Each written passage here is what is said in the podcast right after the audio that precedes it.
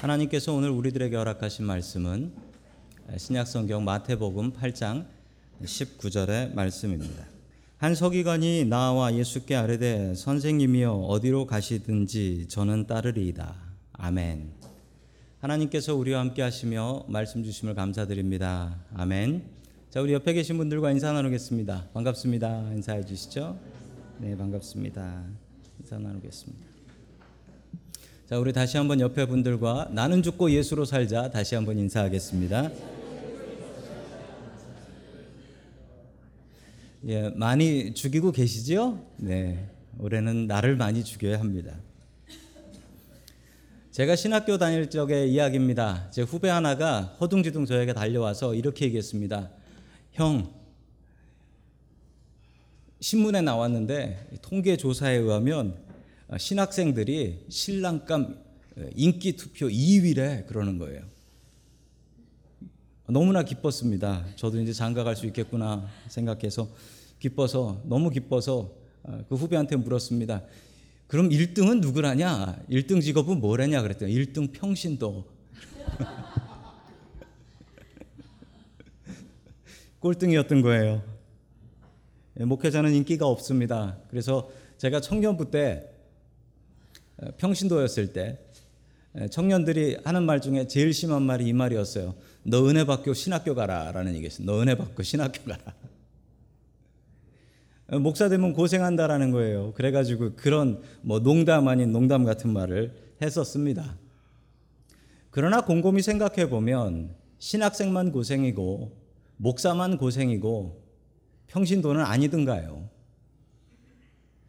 우리는 매주 주일날마다 교회에 나와서 예수님의 말씀을 듣고 배우고 있습니다. 우리는 예수님의 제자입니다. 우리가 예수님의 말씀을 듣고 배우는 것은 우리가 제자로의 부르심을 받았고 또한 제자로 살아가야 한다라는 것이 분명한 사실입니다. 주님께서 우리를 제자로 불러 주셨습니다. 그렇다면 우리는 어떻게 살아가야 할까요? 제자들은 어떻게 살아가는 것이 바른 삶일까요? 오늘 하나님의 말씀을 통하여 이 제자의 길에 대해서 알기를 원합니다. 첫 번째 하나님께서 우리들에게 주시는 말씀은 제자의 길은 편안하지 않다라는 것입니다. 주님께서 분명히 말씀해 주셨습니다. 이 제자의 길은 절대로 편안한 길이 아니라는 것입니다. 편하지 않지만 우리에게 분명히 주신 길이고 우리를 불러 주셨으니 이 길을 걸어가야 하겠지요. 지난 시간에 나왔던 가버나움이라는 동네가 있습니다. 이 가버나움이란 동네는 갈릴리에 있는 도시였고 어부들이 많은 도시였고 게다가 성경에 자주 나오며 예수님께서 미션 베이스 캠프로 삼으셨던 곳이기도 합니다.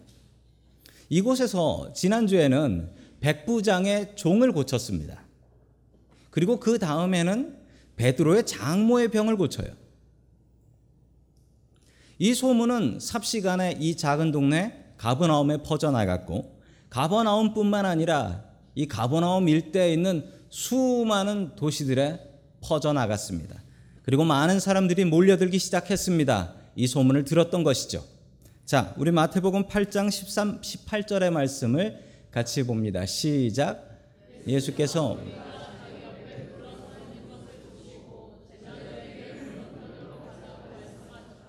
아멘. 수많은 사람들이 모여들었다라고 합니다. 이 사람들은 어떤 사람들일까요? 분명히 이 사람들은 병자들일 것입니다. 아픈 사람들일 거예요.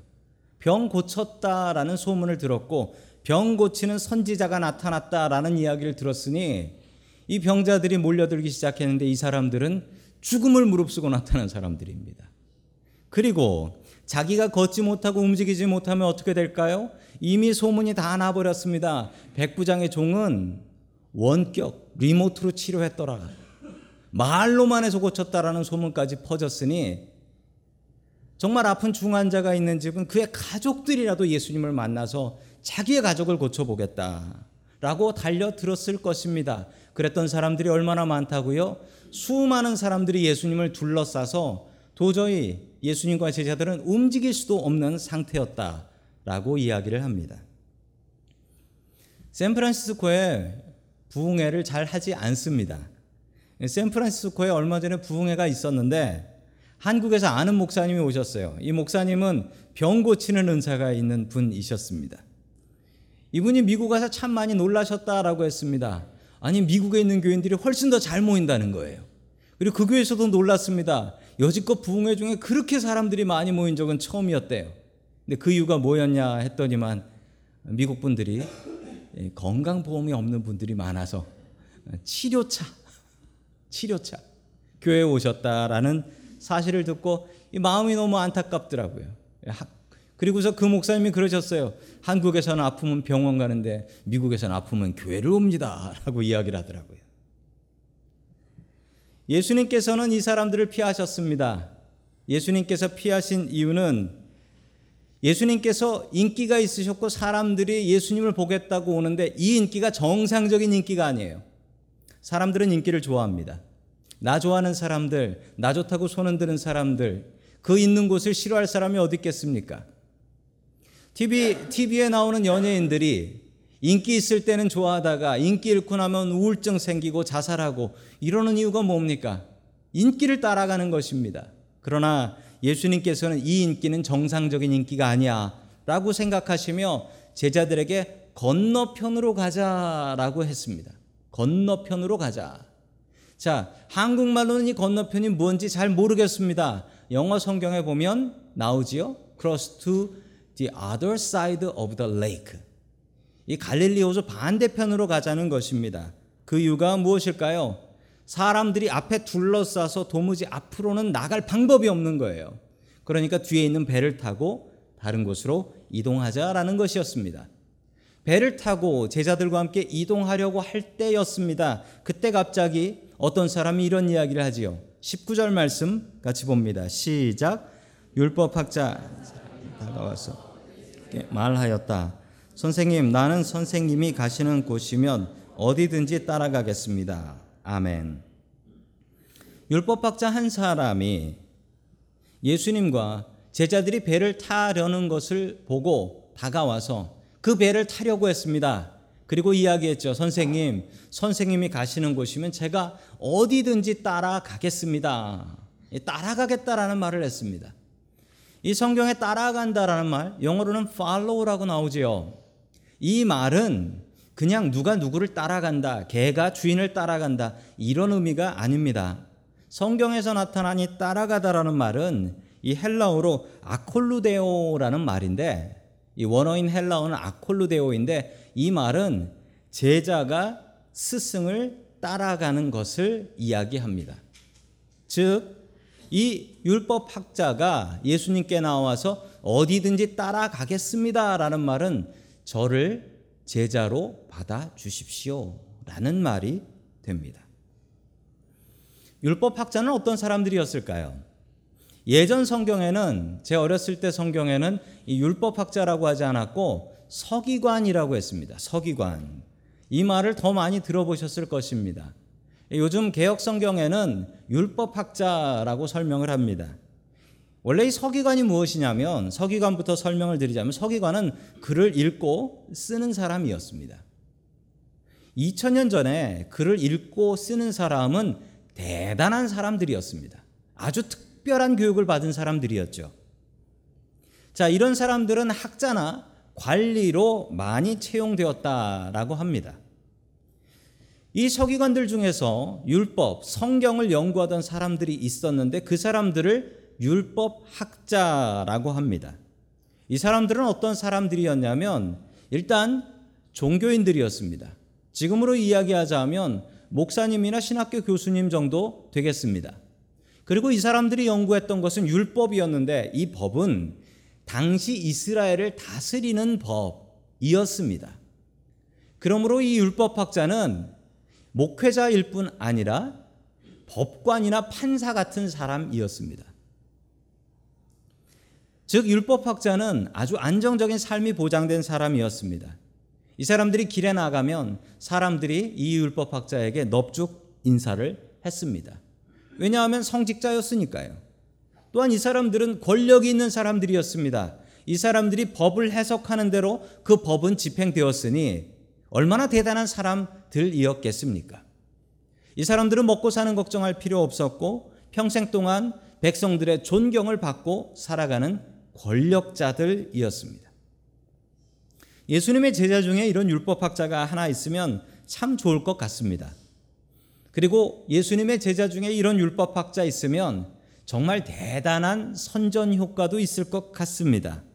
그러나 예수님께서는 이 율법학자를 향해서 이렇게 말씀하셨습니다. 우리 20절 말씀 같이 봅니다. 시작. 예수께서 그에게 말씀하셨다. 여우도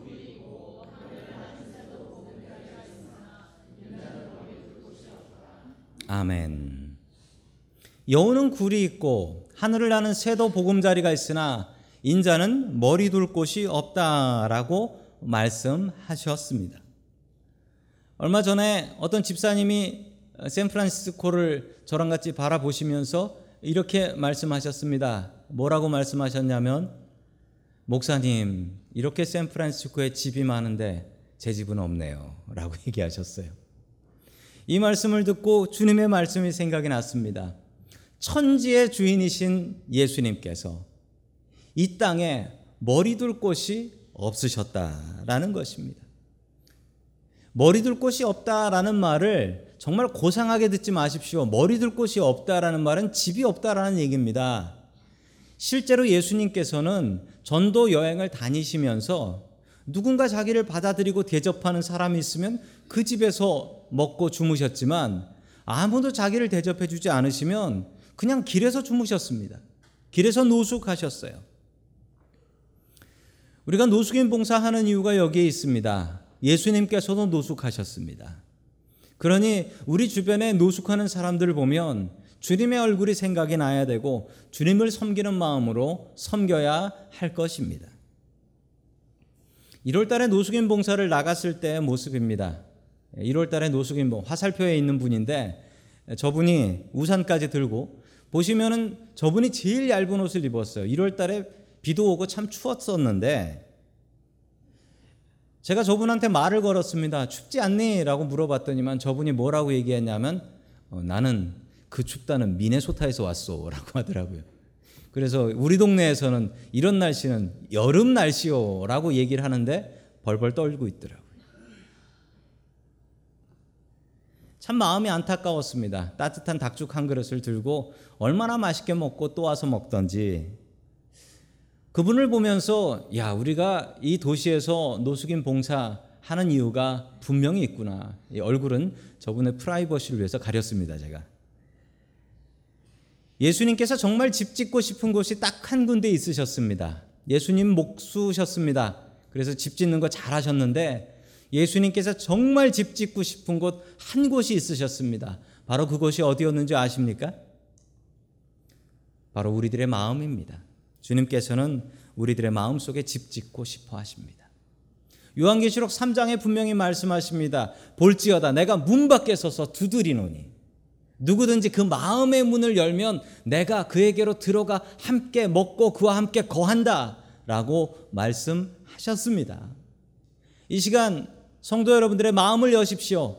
그 마음을 온전히 여시고 주님을 향해 여셔서 우리의 마음 속에 예수님의 집이 지어질 수 있기를 주의 이름으로 간절히 축원합니다. 아멘. 율법학자는 어디든지 주님을 따라가겠다라고 이야기를 했지만 주님께서 나를 따르는 길은 안정된 삶이 아니고 머리 둘 곳 없다. 이 얘기를 듣고 율법학자는 사라졌던 것 같습니다. 왜냐하면 예수님의 제자들 중에는 율법학자가 없거든요. 이 사람은 예수님의 제자가 되지 못했습니다. 우리가 예수님을 왜 믿습니까? 왜 교회를 나오시고 주일 이 시간 주님 앞에 나와서 예배를 드리십니까? 부자 되고 떵떵거리고 살고 안정된 삶을 살며 또한 자식들 잘 돼서 자녀들 형통하는 것 보고 싶으시지요. 네, 저도 그렇습니다. 저도 그렇게 살고 싶습니다. 그런데 만약 우리의 삶이 그렇지 않다라면 어떻게 하시겠습니까? 옆에 앉아 있는 사람은 복을 받는데 나는 복 받지 못하고 나의 삶은 너무나 괴롭고 힘겹다면 어떻게 하시겠습니까? 나는 인생 실패한 것입니까? 내가 믿음 제대로 갖지 못해서 이런 삶을 사는 것일까요? 그렇지 않습니다. 주님께서 분명히 예고하시고 경고하셨습니다. 주님을 따르는 길은 머리 둘 곳이 없는 길이다. 주님을 따르는 길은 절대로 평탄한 길이 아닙니다. 길을 가다 보면 평탄하고 좋은 길을 만날 수도 있습니다. 그러면 행복하고 저도 좋습니다. 그러나 그 길이 전부가 아니라는 사실입니다. 그러나 분명한 사실은 우리가 걸어가는 이 제자의 길은 주님께서 명령하셨고 주님께서 앞장서서 걸어가고 계시고 이 길의 끝에는 천국이 있다는 사실입니다. 주님의 제자들이 걸어간 이 제자의 길, 우리도 주님을 따라서 걸어갈 수 있기를 주의 이름으로 간절히 축원합니다. 아멘. 마지막 두 번째로 주님께서 주시는 말씀은 제자의 길에는 우선순위가 있다라는 말씀입니다. 학생한테는 우선순위라는 게 있습니다. 무슨 일이 있어도 학교를 가야 합니다. 학생은 학교를 가야 되고, 학생은 공부를 해야 되고, 학생은 시험 준비를 해야 합니다. 학생한테 제일 중요한 게 뭐냐? 학교죠. 선생님이지요. 마찬가지입니다. 우리도 주님의 제자라고 한다면 우리에게 우선순위가 있어야 하는데 그 다음 이야기를 우리 같이 보겠습니다. 마태복음 8장 21절의 말씀입니다. 같이 봅니다. 시작. 또 제자 가운데 한 사람이 말하였다. 주님, 내가 먼저 가서 아버지의 장례를 치르도록 허락하여 주십시오. 아멘. 이번에는 제자 중에 한 사람이 나왔습니다. 아까는 제자가 되고 싶었던 사람이고 지금은 제자 중에 열두 제자 중에 하나입니다. 이 제자가 예수님께 말씀하기를 이렇게 얘기했습니다. 저희 아버지의 장례식을 치르고 따라가겠습니다. 저는 이 배를 못 하겠습니다. 라고 이야기를 했습니다. 유대인들의 장례식은 조금 다릅니다. 유대인들의 장례식을 조금 이해할 필요가 있는데 유대인들의 관습에 의하면 사람이 돌아가시게 되면 그의 직계 가족, 그러니까 아내라든지 아들이라든지 딸이라든지 이 직계 가족은 무조건 직접 참여를 해야 합니다. 그리고 그 중에 한 명이 이 카다쉬라는 기도문을 읽어요. 화면에 보시면 히브리어로 되어 있는 카다쉬라는 기도문인데 이게 유대인들 장례식 때 지금도 이 기도문을 읽습니다. 이 기도문을 한쪽은 히브리어로 되어 있고 한쪽은 히브리어를 모르는 미국 사람들을 위해서 읽는 방법으로 이렇게 영어가 써져 있습니다. 저 기도문을 장례식 때 읽어야 되는데 이걸 읽어야 될 사람이 있습니다. 이게 누구냐면 아들이에요. 그 집에 아들이 이 기도문을 읽어야 돼요. 만약에 아들이 없는 사람이다 그러면 아들이 없는 것을 아니까 아들 대신에 다른 사람을 지정해서 그 사람이 이 기도문을 읽어야 합니다. 그러나 아들이 있으면 절대로 빠질 수가 없어요. 이 제자는 이게 걱정이 된 것입니다. 이 카다시를 자기가 읽어야 되는데 내가 장례식에 참석하지 못하면 사람들이 이 집 아들 어디 갔어? 손가락질을 한다라는 겁니다. 아들은 꼭 장례식에 참석을 해야 합니다. 그러니 이 제자가 아버지 장례식 때문에 못 가겠습니다 라고 하는 말이 정말 옳은 이야기 같이 들립니다. 또한 유대인의 장례식 더 이해해야 될 것이 하나가 더 있습니다. 이 예루살렘에 있는 공동묘지의 모습입니다. 유대인들은 사람이 죽으면 죽었다라는 판정이 나게 되면 바로 장례식을 합니다. 한국 사람들은 3일장 아니면 5일장을 하지요. 4일장은 없어요. 무조건 홀수로 갑니다. 3일장이나 5일장을 하게 됩니다. 그런데 이스라엘에서는 시체가 빨리 부패하기 때문에 썩기 때문에 장례식을 바로 그날 합니다. 예수님의 장례식 어땠습니까? 백부장이 사망 선고를 내리자마자 바로 장례식이 진행됐죠. 그날 바로. 이게 유대인들의 장례식의 방법입니다. 아무리 늦어도 유대인들은 이틀 안에는 장례식을 치러야 됩니다. 그게 유대인들의 관습, 습관이었습니다.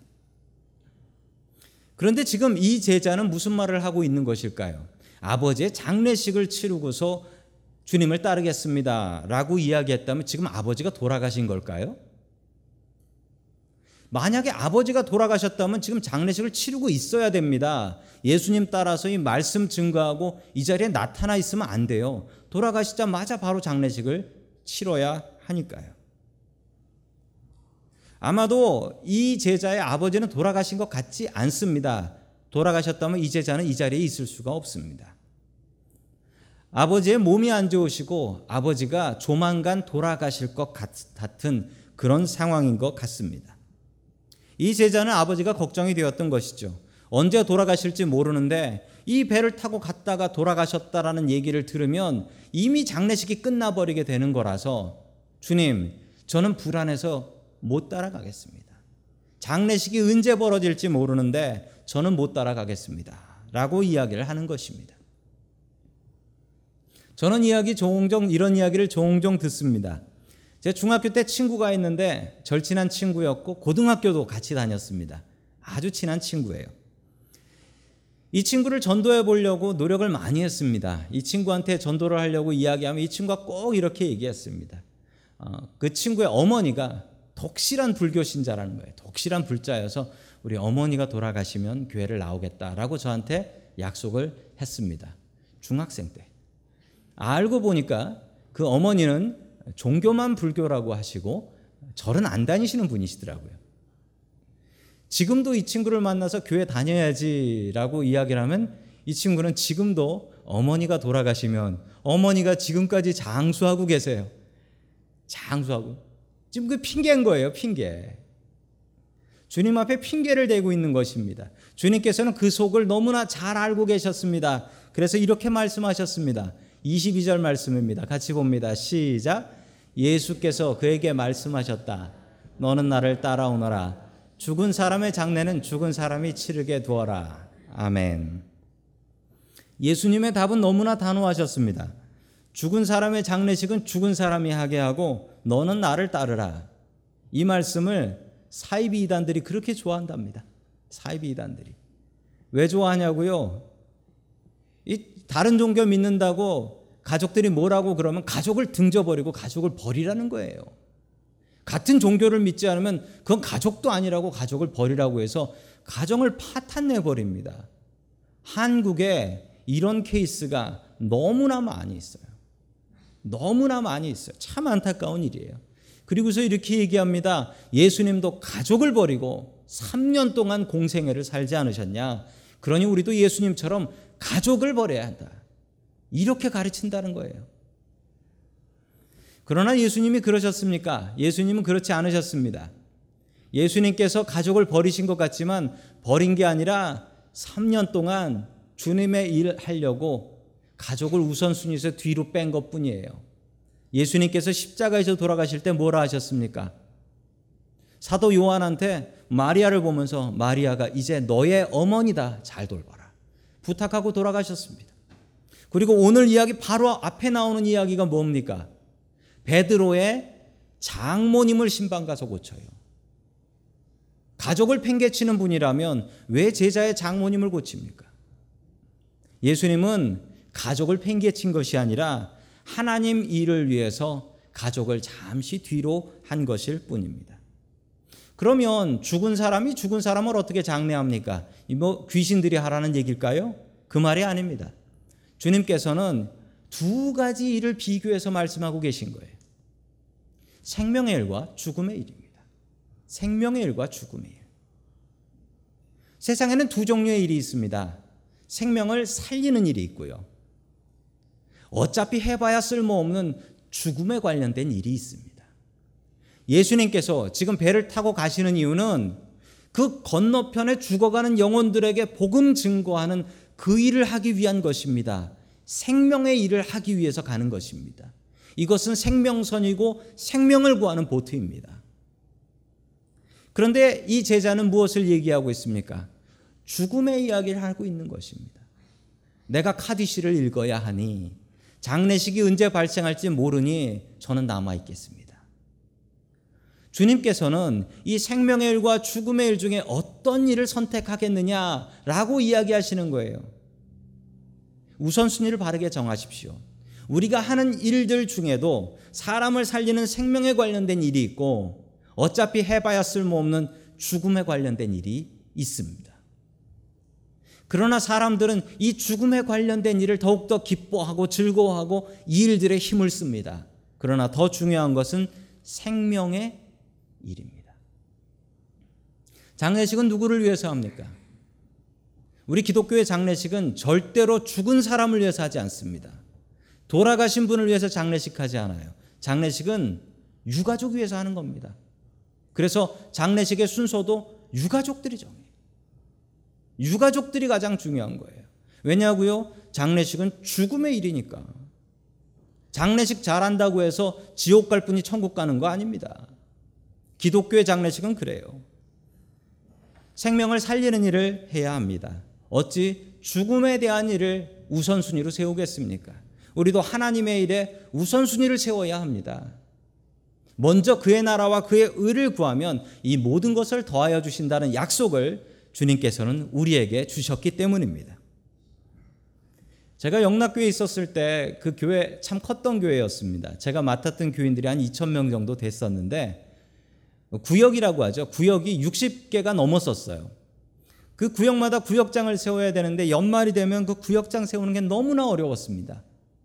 한 번은 주로 여자 권사님들이 많이 하셨는데 한 번은 어떤 권사님이 조기 은퇴라는 걸 하셨어요. 보통 70까지 하셔야 은퇴인데 그 전에 이유가 있으면 은퇴를 시켜드렸더니만 어떤 분이 조기 은퇴를 하셨습니다. 손주를 봐야 한다. 손주를 내가 안 보면 볼 사람이 없다라고 은퇴를 하셨습니다.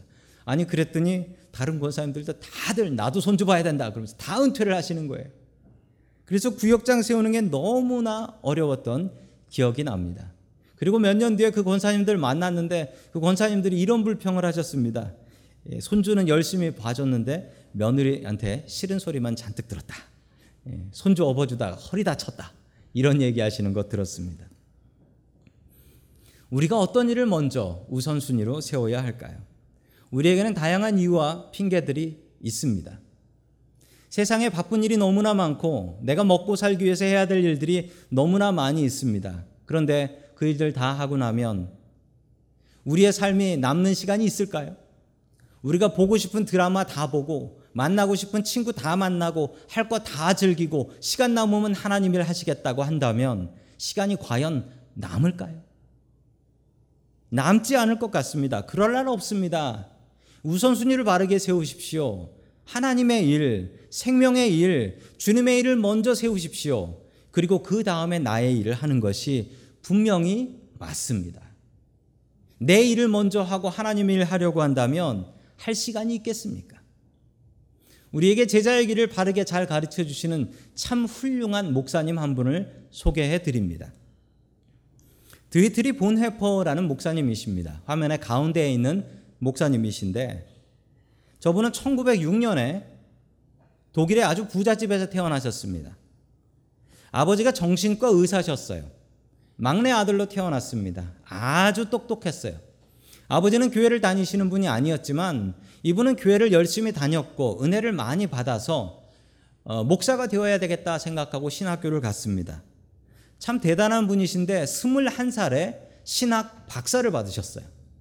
아주 대단한 분이십니다. 당시 독일은 1차 세계대전에서 패배한 이후에 엄청난 배상금을 프랑스에 물어주고 있었습니다. 독일 사람들은 버는 돈을 프랑스에 다 퍼줘야 했기 때문에 너무 많이 기가 죽어 있었습니다. 그때 저 옆에 나오는 히틀러라는 사람이 나왔죠. 저 사람들이 이렇게 얘기했습니다. 우리 게르만 민족이 지구에서 가장 위대한 민족이다. 기죽지 마라. 그리고 프랑스에게 돈 물어줄 필요 없다. 만약에 안 물어준다라고 이야기하면 전쟁하면 된다. 우리는 그럴 능력이 있다. 독일 사람들은 저 히틀러에 열광했습니다. 우리 나라를 살리고 우리 경제를 살리는 건 저 히틀러밖에 없구나. 심지어 독일 교회는 히틀러를 뭐라고 얘기했냐면 하나님께서 독일 민족을 위해 보내주신 메시아와 구세주다. 이렇게 독일 교회가 설교를 했어요. 이 보네포 목사님이 라디오 방송에서 이렇게 이야기를 했습니다. 히틀러는 우상입니다. 히틀러 섬기지 말고 하나님 섬기십시오. 이러고 나서 히틀러한테 이 보네포 목사님은 엄청난 고난을 당합니다. 죽을 위험까지 당하는데 마침 미국 유니온 신학교에서 이 보네포 목사님을 교수로 영주권을 주겠다고 교수로 초빙을 했습니다. 그런데 이 보네포 목사님 절대로 독일을 떠나지 않으셨습니다. 내가 만약에 독일을 떠나면 저, 저 히틀러가 망할 텐데 저 히틀러가 망한 뒤 독일을 재건할 때 내가 무엇을 하겠나? 나는 못 간다. 나는 예수님처럼 같이 고난받을 거다. 그러고 남아 있었습니다.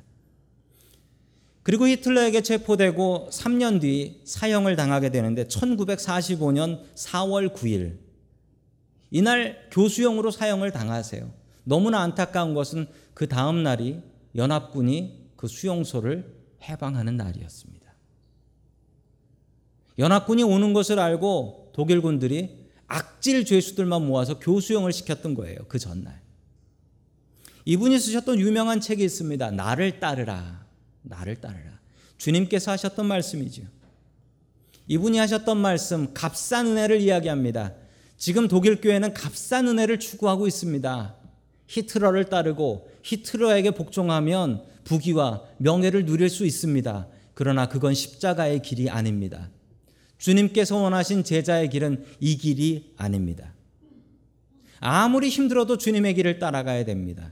그 길이 교수형으로 죽는 길이라 할지라도 이분은 기쁜 마음으로 교수형 당하고 내가 이 길을 따라갈 테니 나를 따르라 라고 명령합니다. 39세의 나이에 하나님 앞에 가셨습니다. 그의 인생은 짧았지만 그의 인생을 통해서 우리에게 제자의 길이 어떤 길인가를 분명히 말씀하고 있습니다. 자, 우리 마태복음 8장 23절의 말씀을 같이 봅니다. 시작. 예수께서 배에 오르시니 제자들이 그를 따라갔다. 아멘. 예수님의 이 말씀을 듣고 집에 갈 사람은 집에 갔고 배에 탈 사람은 배에 올라탑니다. 제자들의 마음속에 그래 나는 주님을 위해서 헌신한 바로 된 제대로 된 제자다라고 마음을 먹지만 이들 중에 하나는 예수님을 팔 욕심이 있었고 이들 중에 여럿은 누가 더 높은 자리에 올라갈 것인가 자신의 꿈과 희망을 위해서 그 욕심을 가지고 이 배에 올라탔습니다. 오늘 예배에 오신 성도 여러분, 여러분들의 마음 속에는 어떤 마음이 있으십니까? 혹시 나 자신의 욕심을 가지고 이 배에 올라타 있지는 않으십니까? 주님께서 우리에게 분명히 명령하십니다. 제자의 길은 그런 길이 아니라고. 제자의 길을 걸어가라고. 그 길이 힘들다 할지라도 주님께서 가십니다. 그리고 이 길의 끝이 천국인 것을 알았는데 어떻게 이 길을 가지 않겠습니까? 주님께서 우리를 제자로 부르시고 이 길을 걸어가자 명령하십니다. 이 길을 주님과 함께 기쁜 마음으로 걸어갈 수 있기를 주의 이름으로 간절히 축원합니다. 아멘.